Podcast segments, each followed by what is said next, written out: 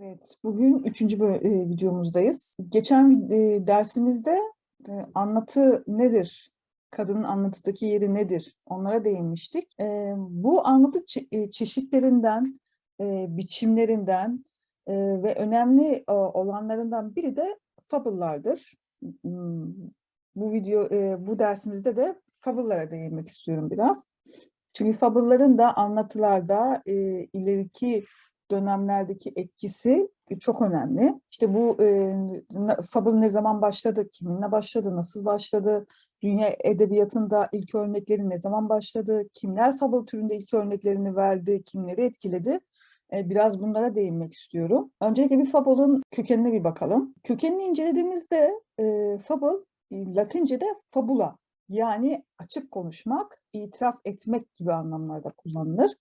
E, Türkçe'ye fable kelimesi Fransızcadan geçmişti. Fable'ın e, yazınsal, edebi yönü yönüne ba- ba- bakıldığında e, hayvanların ve bitkilerin insana özgü e, niteliklerle donatılarak e, kişileştirildiği e, düz yazı yahut e, poetik bir e, anlatım e, benimsenerek e, yaşama dair mesajlar veren bir tür olduğu görülür. Fable'lar öz itibariyle diğer fantastik kurgulu ya da masalımsı türler olan masal ve destanlar gibi gerçek gerçekçi anlaş, anlatımı aşar, kendine özgü bir takım mantık evreni kurgular ve sonuçta açık bir felsefi, ahlaksal, işte dinsel, e, toplumsal dersler vermeyi amaçlar. Burada zaten şöyle baktığımızda Fable'ın kökenlerinin nereye ait olduğunu bir haritada da az çok görebiliyoruz. Daha çok Mezopotamya şeyi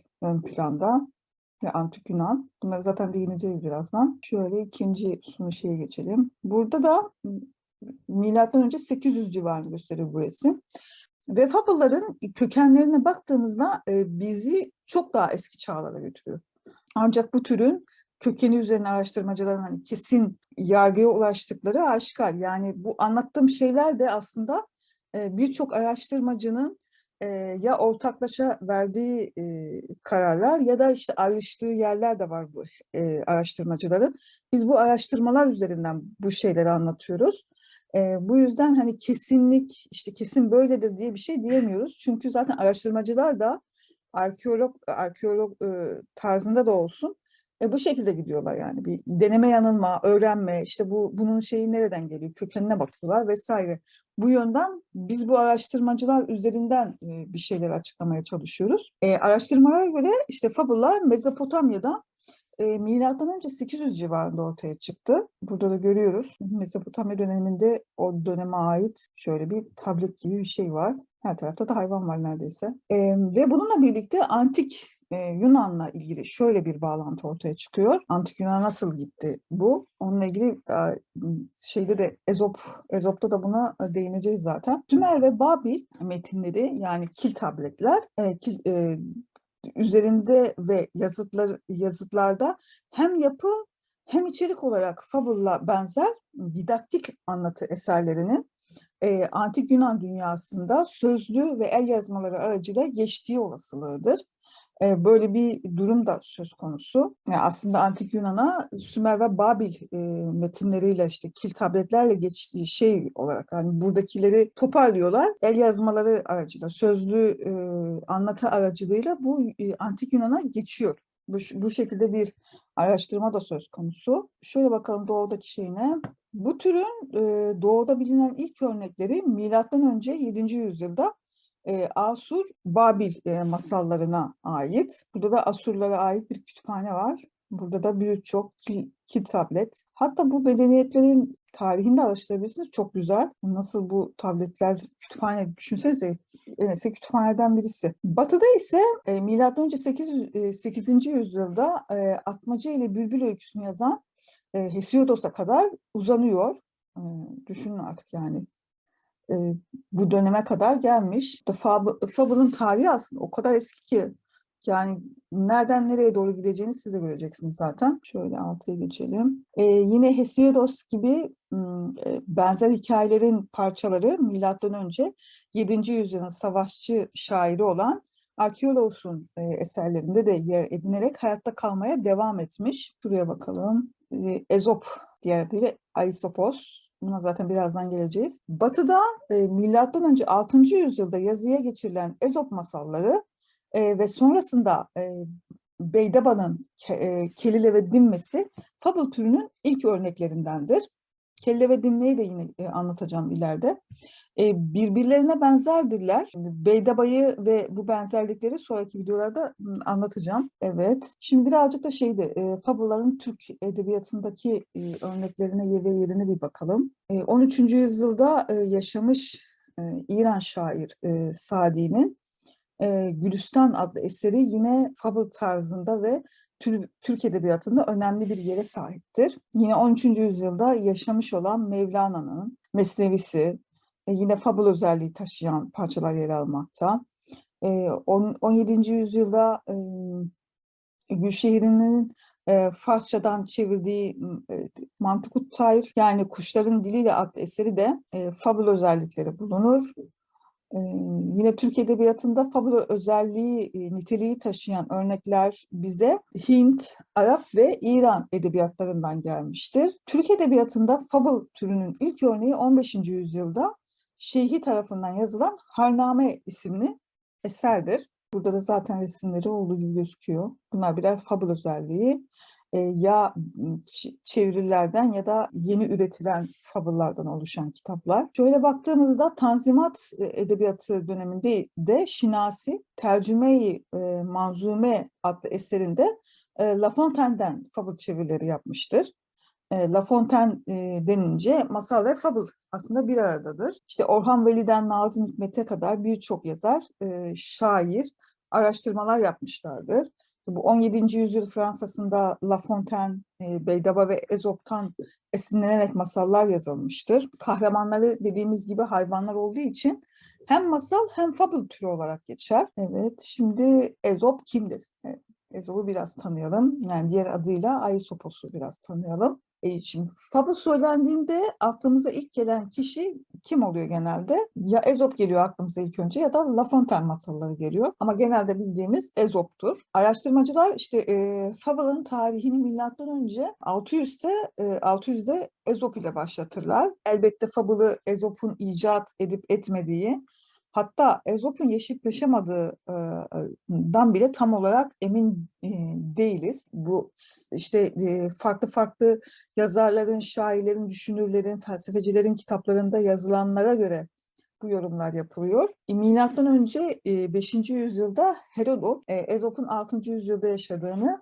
ve bir kö- köle olduğunu e, söylüyor. E, Bakın Herodot böyle bir şey söylüyor. Şöyle bakalım. Milattan sonra 1. yüzyılda e, Yunan biyografi yazarı e, Plutark da e, onu milattan önce 6. yüzyılda Lidya kralı e, Kroisos'a e, Knosos'a e, danışman yapmıştır. E, bir gelenek mesela onun e, Trakya'dan geldiğini savunurken bir başka gelenek ise m, Frigli olarak adlandırırdı. Diğer kaynaklar onun Etopyalı olduğunu savunurdu. E zaten bu araştırmalar da hep bu söylentiler, bu yazı e, yazılan şeyler üzerinden aslında bir nevi oluşturuluyor, tahmin ediliyor. Dediğimiz gibi. E, bir geleneğe göre de milattan sonra 1. yüzyılda e, yüzyıla ait bir Mısır e, biyografisi Ezop'u Samos adasında yaşatır ve efendisinden özgürlüğünü kazanmış bir köle olarak oradan Babil'e kral e, Likurkus'a e, bilmece çözücü olarak gittiğini ve son sonunda e, Delhi'de öldüğünü e, belirtiyor. E, bu bağlamda şöyle bir şey de ortaya çıkıyor tabii ki. Antik Yunan çağında o zamanlar e, e, Antik Yunan'a ait olan topraklarda yakın doğu ülkelerinde yaşayan şey, yerlerden, yerlilerden e, buna Küçük Asya da dahil yani Anadolu e, Yarımadası da dahil bu şehirlerden köle olarak getirilen eğitimli yurttaşların anlatılanların anlatılarından öğrenmiş oldukları da bir ihtimal. Yani bunlara bu söylemlere dayanırsak yani Samos'ta e, esaret altında yaşayan Ezop'un bir köle olarak bu efsaneleri anlatması da gayet mümkün. Çünkü Ezop da aslında bu söylemlere göre orada bir köle diğer söylediğimiz kişiler gibi, köleler gibi. E, onun da anlatması doğal. söylemlere göre Ezop'un anlattığı fabıllar e, kendi yaşam etrafında dönen olaylardı. E, ve konuları hep ezilen kesimlerin e, sorunlarıyla ilgiliydi. Ezop'un yaşamı işte e, Aristoteles, Sokrates, Herodot, e, Plutark, e, işte bu Sokrates'in bu hikayelerinden bazılarını eğlenceli şiirler haline getirdiği e, görülüyor. İşte e, Herodot ve Yunan e, biyografi yazarı Plutark e, kaynakları da dahil olmak üzere birçok eski e, kaynakta bulunuyor, görülüyor. E, mesela Aristoteles'in bir e, anlatımında Ezop'un yoksulluktan e, yargılanan bir siyasetçiyi tilki ile kirpinin öyküsünü anlatarak nasıl savunduğunu anlatmıştır. Burada da bu şekilde bilgisi geçiyor. Aristoteles'in anlatımında öyle geçiyor. Yine Ezop e, masallarının bilinen en eski derlemeleri arasında Milattan önce 4. yüzyılda Phalerunlu e, Demetrios e, eksiksiz bir Ezop masalları derlemesi yayınladı. E, ancak milattan sonra e, 9. yüzyıldan sonraydı e, bu varlığını sürdüremedi, kayboldu. Bu derlemeyi daha sonra milattan sonra 1. yüzyılda Latince olarak ilk çeviren kişi Pietrus'tur. Burada da aslında şeyden e, Yapı Kredi yayınlarından Kazım Taşkent klasiklerinden çıkan e, kitabını görüyoruz. E, Yunanca olarak ba, e, Babrios tarafından yeniden kaleme alınmıştır. Bu da e, kaleme aldığı Ezop masallarının Yunanca versiyonu. Şöyle bakalım, Horos'a bakalım. Romalı şair de aynı şekilde Ezop masallarının versiyonunu yapmıştır. Evet, Lukinas. E, Lukianos, Yunan hicivli Samsat Lukianos da aynı şekilde e, Fable e, yani Ezop masallarının versiyonunu yapmış. Böyle kısa kısa bakalım böyle.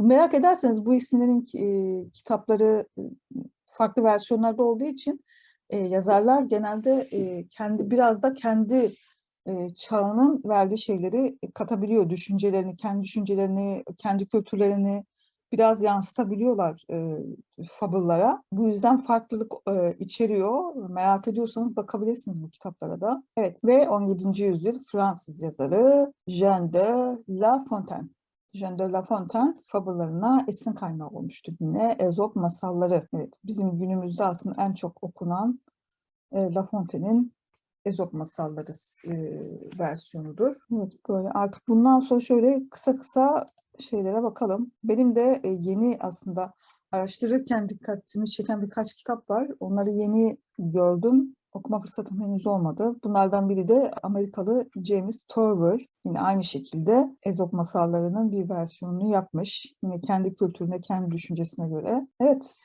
George Oliver. Ee, İngiliz yazar George Oliver, çağdaş fable yazarlarından biridir. Ee, George Oliver'ın Hayvan Çiftliği alegorik e, portresi ortaya dökülür. Biraz sicili ve biraz da e, alegorik yapısı olduğu için önemlidir bu yönden. Okumanızı tavsiye ederim. Gerçi burada kitapların, söylediğim kitapların çoğunu okumanızı tavsiye ederim. Çünkü gerçekten güzel. Masallara meraklıysanız, biraz da mitoloji, efsane gibi şeylere meraklıysanız e, okumanızı tavsiye ederim. Çünkü aslında bu masalların toplumla çok ilgili yani içli dışlı olduğunu da e, bilmeniz gerekiyor. E, kendiliğinden çıkmıyor. Sadece fantastik bir e, kurgu şeyi de değil. Çünkü fantastik hayal ürünü birazcık. Atmaca gibi bir şey düşünün işte kafadan atmaca gibi bir şey ama fabıllar, masallar öyle değil. Toplum kök, kökeninde toplumun e, motifleri var. Bu anlattığımız anaerkilikten tutun, doğadan tutun, e, av, avcı toplayıcı şeyinden tutun bunların kökeni var. Bu yüzden bu kitaplar önemli. George Orwell'ın kitabı da önemli. Bu da fabullara örnek. Çünkü o da kendi kültürünün e, şeyini veriyor bir nevi. Şöyle şuradan bakalım. Evet Richard Beh, Richard Bech'in e, Martısı. Bu da aynen bir e, fabul örneği. Evet Küçük Prens, ve yazarı Antoine de Saint. Bu da e, yine aynı şekilde e, fabul örneğidir. İnanılmaz güzel bu arada. Dediğim gibi burada kitapların söylediğim bütün kitaplar neredeyse e, çok güzel. Ahmet Mithat Efendi'nin Kıssadan Hissesi. Bu da çok güzel.